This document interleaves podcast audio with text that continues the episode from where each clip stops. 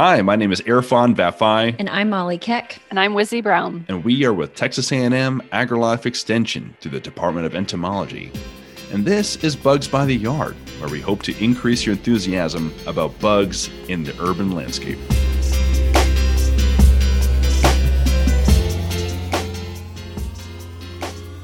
Thank you for joining us. This week we are talking about preparing our spring vegetable garden. I, I don't know about you guys, but I have been kind of itching. I've gone to the garden center a couple times and I see all the plants and I, I can't resist buying stuff. hmm Especially since all the current stuff is dead.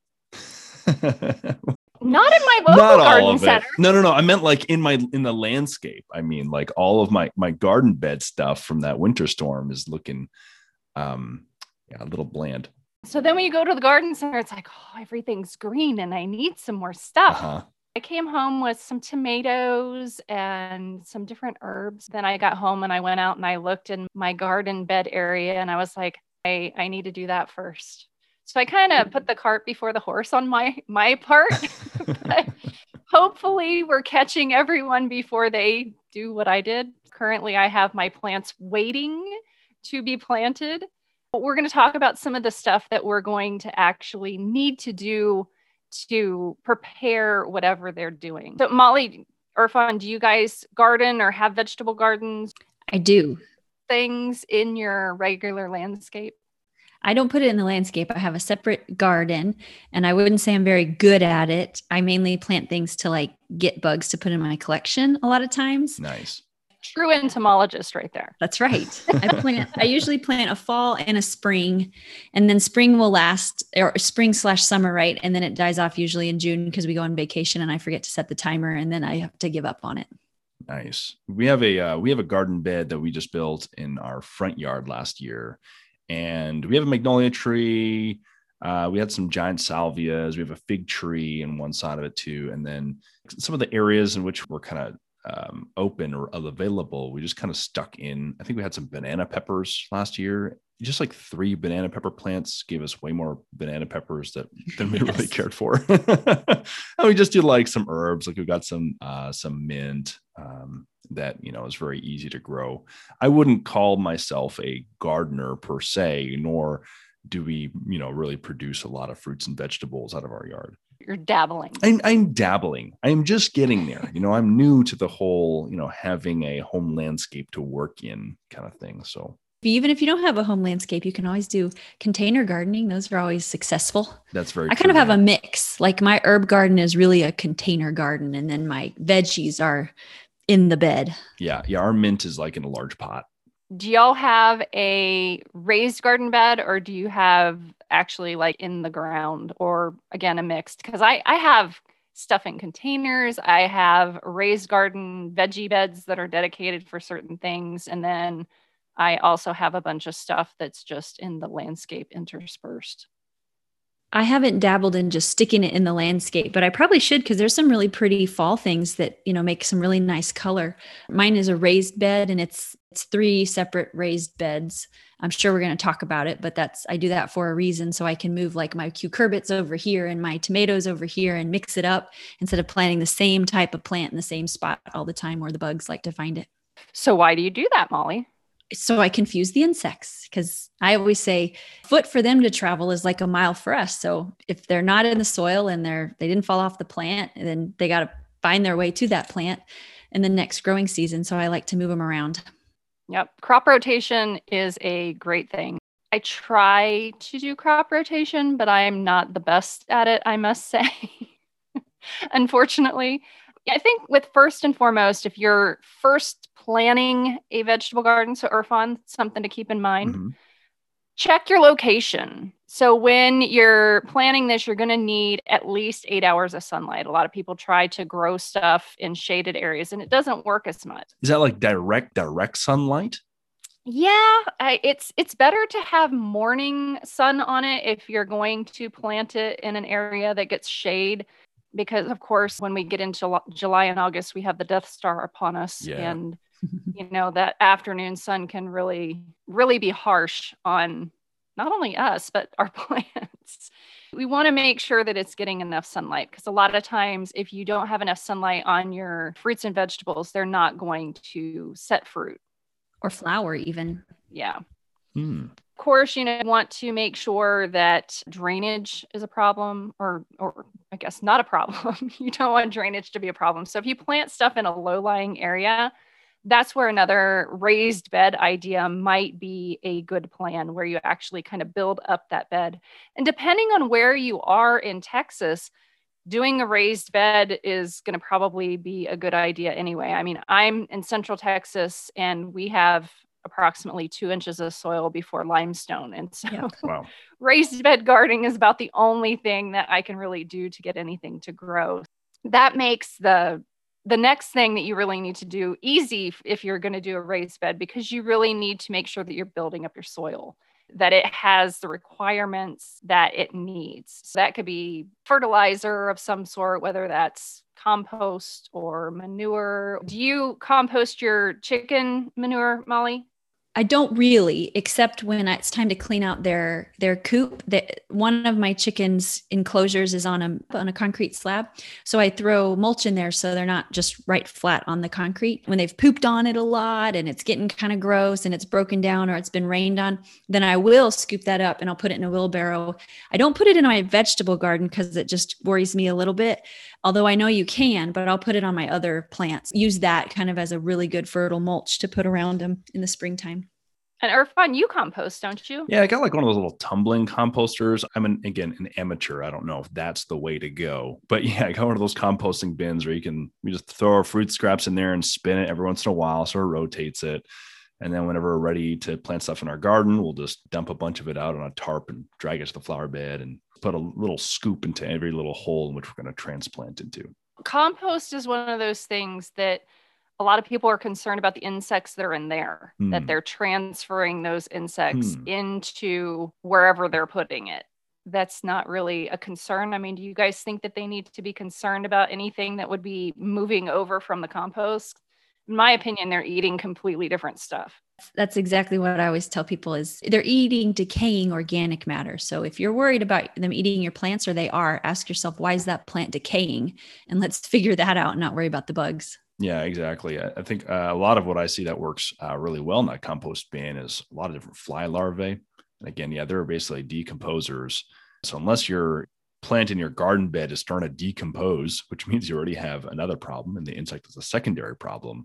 I don't foresee that that transferring of insects being an issue. And I think that's where it really helps to make sure that the compost, I guess, is actually broken down to a point where it is all decomposing organic matter whereas if you you know using your compost within a week and you have some plants in there that still have some live infestations of white flies on fresh leaves or something like that then you might be transferring that around if it's actually decomposing organic matter you know i don't think that's an issue at least not to my knowledge I'm kind of of that. It's decaying. They're not going to be eating it. In my garden bed, when I went out there, I didn't do anything last fall. I just let everything die it was a train wreck, honestly. I had to pull up all of the old plants and get all of that gunk out of there. And then I had to make sure that I was getting rid of all of the weeds. The way that I do that personally is I, I, just took the garden hoe and started hoeing the area and kind of breaking up the soil and getting up all of that vegetation that was in there and pulling that out. Do you guys till your gardens? A lot of people will do layering and just kind of pile more stuff on top and then plant on that. I guess either way could work. With tilling, you would be turning over the soil and killing whatever might be in there. But with the layering, essentially what they're trying to do there is get enough of a layer that it's going to block any sunlight that reaches to block things from germinating, maybe. So to control, help to control weeds. Yeah. Yeah. I don't know if the layering would necessarily kill any overwintering insects. I wouldn't think so. I always tell people maybe not necessarily till, but at least take your rake or your hoe and just turn the soil over, the top layer of that soil over a little bit. I mean, it loosens things up so it's easier to plant, but also it exposes whatever eggs and pupa or whoever's been overwintering. And then they're more susceptible to drying out by the sun. And so you start with a smaller population. So we always recommend, I say we, I'm talking about me and our, our horticulturist Bexar County Extension Office, but we always say when you put your garden to bed, whatever season that is, then prep it also. Like you you pull everything out and, and prep it and then prep it again right before you plant your plants. And that way you really expose all those bad guys that were hanging out just waiting for more tomatoes to be planted. When I'm weeding, I usually just try and take out those specific weeds. And whenever I'm planting, I like to just loosen up the soil right where I'm planting, you know, just a little hole. And I guess that's kind of come from this assumption I've had. I don't know if it's true or not that by tilling, you might be making more of a better opportunity for those any like weed seeds or any weed propagated material in there to start growing again. So I'm not sure from that standpoint uh, how much weight that holds, whether actually tilling all of it would encourage weeds to grow, or if you need to go in then with a pre emergent herbicide or something like that to suppress them. I don't know. That sounds like a very good graduate project. yeah. It, yeah. it sounds very reasonable. Or it could be a demonstration trial we could do this spring Here we or next go. fall. With me kind of turning things over and turning the soil over, that makes it easier for me because I always add compost or something to it and it kind of helps me incorporate that into the soil more so than just layering stuff on top. I guess I could just put the compost on top, but I've never tried that. And I'm going to build a new garden bed. So maybe I can do a comparison and mm. see what happens. I also feel like if you aren't mixing it up, then you get this compacted soil and the water will just run off. It won't necessarily expand and get to all the roots. I don't know that there's any science behind that, but that's the way I feel when I try to water really hard, hard compacted soil. Obviously, plants are going to need sunlight, they need nutrients, and they need water for growing. When watering the plants, having the soil a certain way is going to really play into that. I know east of 35 here, we have the Blacklands Prairie, which is essentially black clay, and there's no watering anything there. If you're putting it in the ground, it just stops and it doesn't move. That could be a real challenge. That does get compacted. I wonder how much that would play into not only getting water down there, but if you're trying to get the nutrients down to the plants, I don't know if that would actually move down in there? I get this question a lot. Have you ever gotten the where are these bugs coming from? How do they find my vegetables? Yeah, Yes. definitely. What do you tell people? I'm curious because I get that question all the time. In the outdoors. Yes. You planted their food Yeah. where they live and they were smart enough to smell it. I mean, so sometimes it could be, you know, it depends on where they're overwintering. So if they are overwintering in the soil, they could be emerging from there and boom, that crop is right there. And, and so that's why we're talking about crop rotation. At least you're making it a little bit less convenient, especially if you're switching complete plant families or whatever, so that it's not a, a similar plant host. Then you also have a lot of these insects in their adult life stages have some kind of dispersal mechanism, such as winged flight. And they usually have some ability to detect odors in the air using their antennae. If they didn't overwinter in your particular garden, they could have been overwintering in a neighbor's garden. And this is where even deviating a little bit and talking about mosquitoes, you know, my wife is like, can we kill the mosquitoes in our backyard? I'm like, well, yes, but our neighbors all have mosquitoes and they can just fly right over. So unless you can create like a protective super supernova barrier that they can't penetrate, you You need a force field. yeah exactly right?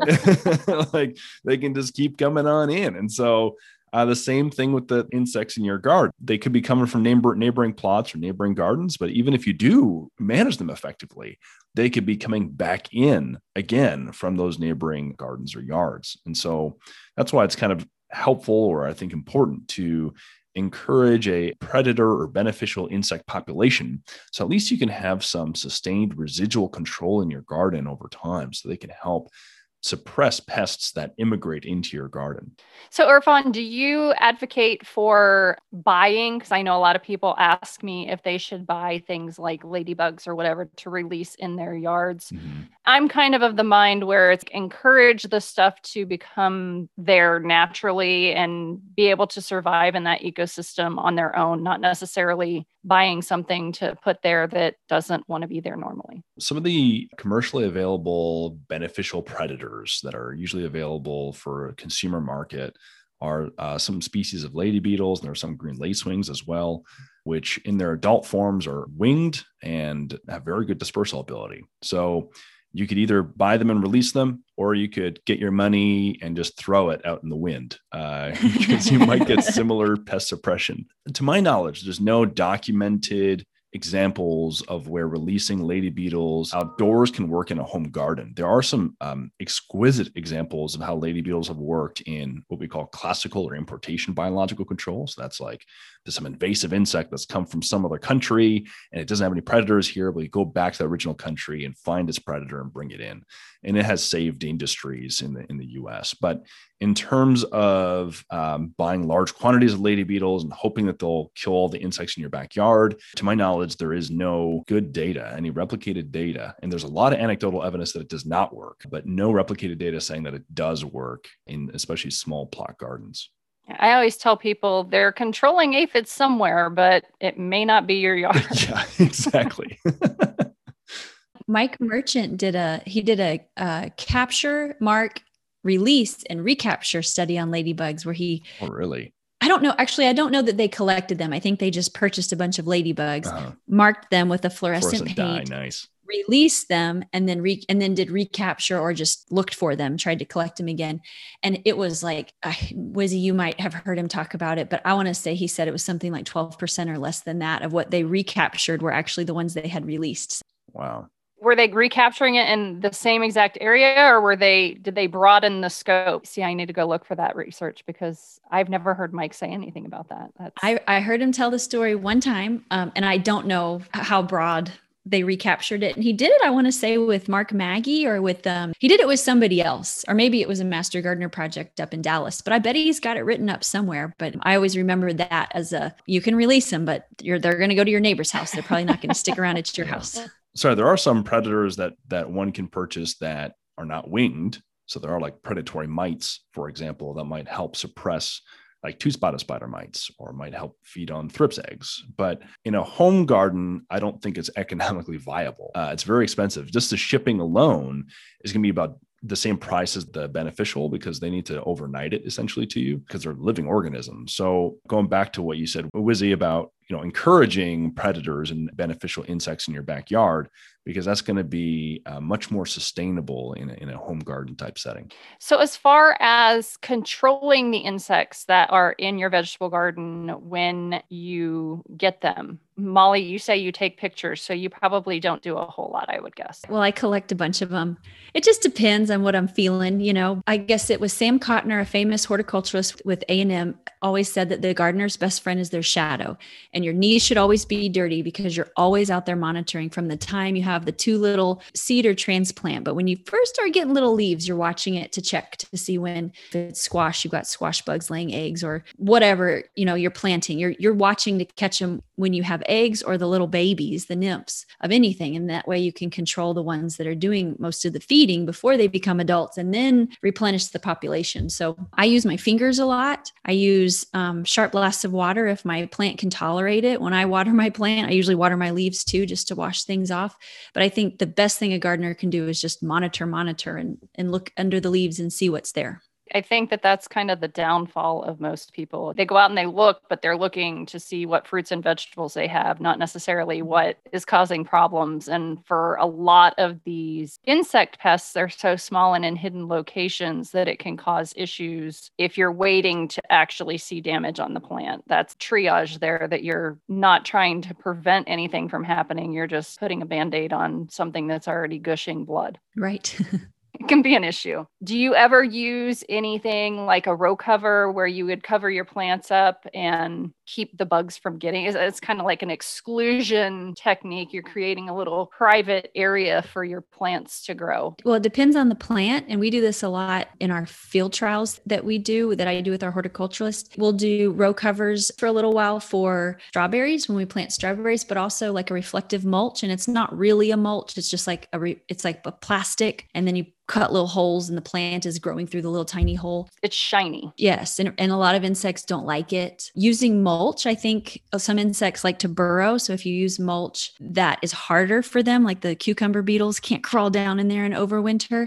But then on the flip side, like squash bugs, you want to move the mulch away so they don't have a hiding place during the day. And then one thing we'll also do is like a horizontal trellis for squash and other viney type plants, melons. So we've we've raised it off the ground just a few inches, but it's not sitting on the ground where it's easier for the insects to come after it with squash and melons and things like that, I try to go up. I put in like mm-hmm. a vertical trellis and try to train it to go up that. That way I don't have to worry about the squash bugs that hide under the leaves under the ground. Have you ever done cardboard traps for the squash bugs where you stick out the cardboard at night and then you go out and pick it up in the morning because they'll go under there and hide and then you pick it up and it's like, oh my God, there's all these bugs. No, but I'll have to. I know people do it for roly polies. Yeah, you could do it for those or snails and slugs. That's the other huge one because they all like to hide under there. I use a vacuum to get stink bugs and stuff off of my tomatoes, and it's usually a crappier model that doesn't have so much suction. handheld mm-hmm. and cordless. Other than using a little like dustbuster or the you can buy the little bug sucker things, right? Um, I have another trick for the leaf-footed bug on tomatoes. Tomatoes just start coming out and they're green. That's when you see the little red babies all over, clustered all over the the tomatoes. Take a pan, a little you know shallow pan, and put some rubbing alcohol in it, or just a cup with rubbing alcohol and flick the tomato. They fall into the alcohol, or give the plant a really good jerk and they kind of play possum. And so you kill 30 or more bugs without actually using any pesticides, unless you call the, at least not any pesticides on the plant, not right? You're still plant. using alcohol, which kills it, which is a pesticide. If only alcohol suitable for St. Patrick's Day, which is the day in which we're recording this episode. Obviously, they then feel sorry for themselves and they never come out of there. And then that's the the end of the damage which they cause to your plants. Well, is there anything else that you guys do? Anything exciting that I'm forgetting about? Probably the only other thing that I would say is know when your plants are done growing and yes. pull them at that point in time because once plants are past their prime, then insects come in and attack.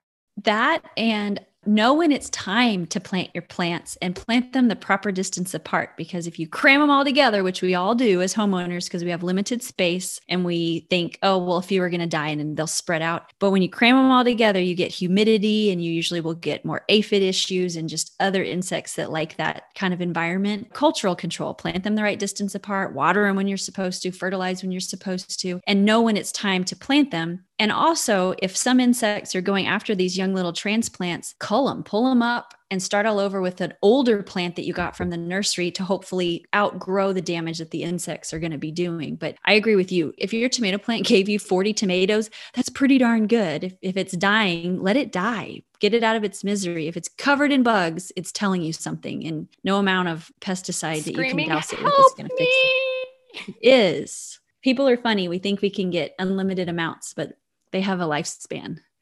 They don't live forever. Kind of, I kind of subscribe to that idea of letting it die if if, if it's not doing well. If I see like a, a, population of insects starting to grow on a plant, I usually don't panic right away. For because for me, you know, and, and us, a lot of us that are doing you know backyard gardening, it's not our livelihood, right? I mean, it's kind of a, a fun hobby. Yeah. And so, you know, if a, if a plant or two die, it's it's okay, and I'd prefer that over you know there's a number of insecticides in my arsenal that i could use to really punch down those those pests. But you know there's no telling what non-target impacts that might have. Those pests are going to be good food for some predators you know that i'd rather kind of stick around. So i almost prefer to see that ecosystem because it's kind of it's a little bit more natural. When you have herbivores feeding on your plant that's that's nature right? It's not nature when there are none on there. That's not about there's nothing natural right. about that. So like i kind of like to you know see where, where that population is going. But if it is something that i really want to maintain then yeah i might do some kind of a insecticidal soap something uh, light that's going to have very low residual if it's a larger insect like leaf-footed bugs or stink bugs, I'll do a similar technique like what, what y'all described, whether it be vacuuming or hand picking off and putting in a soapy bucket or something like that. So I'm a big fan of the mechanical control, uh, very low residual, softer insecticides, or just letting it be and kind of see what predators or, or parasitic wasps kind of come in. That's the fun thing, watching the whole ecosystem and life cycles and doing that. Mm-hmm. And a lot of people don't want to sacrifice their vegetables, but Right. That does want me mm-hmm. to say if you are using pesticides to control your insects on your plants, please make sure that you check the label that it's okay to utilize them in those locations and that you read and follow all the labeled instructions. Absolutely. Especially when you can harvest. Don't don't spray it if and then eat it the next day if it says your harvest interval is 2 weeks later. Right. Or if it's not even labeled for fruits and vegetables. exactly. And even do it if it's soapy water or something that you think is really really benign. You still want to read the label. So, in this episode, we talked about strategies to prepare your vegetable garden so that you can avoid or reduce pest populations. We also talked a bit about things you can do if you already have pest population established in the garden. We hope that you picked up some information that you can apply in your own vegetable garden. Next time, we'll be talking with our special guest, Dr. Becky Bowling, about turf pests. We hope that you'll tune in. Thanks for listening to Bugs by the Yard from Texas A&M AgriLife Extension and the Department of Entomology.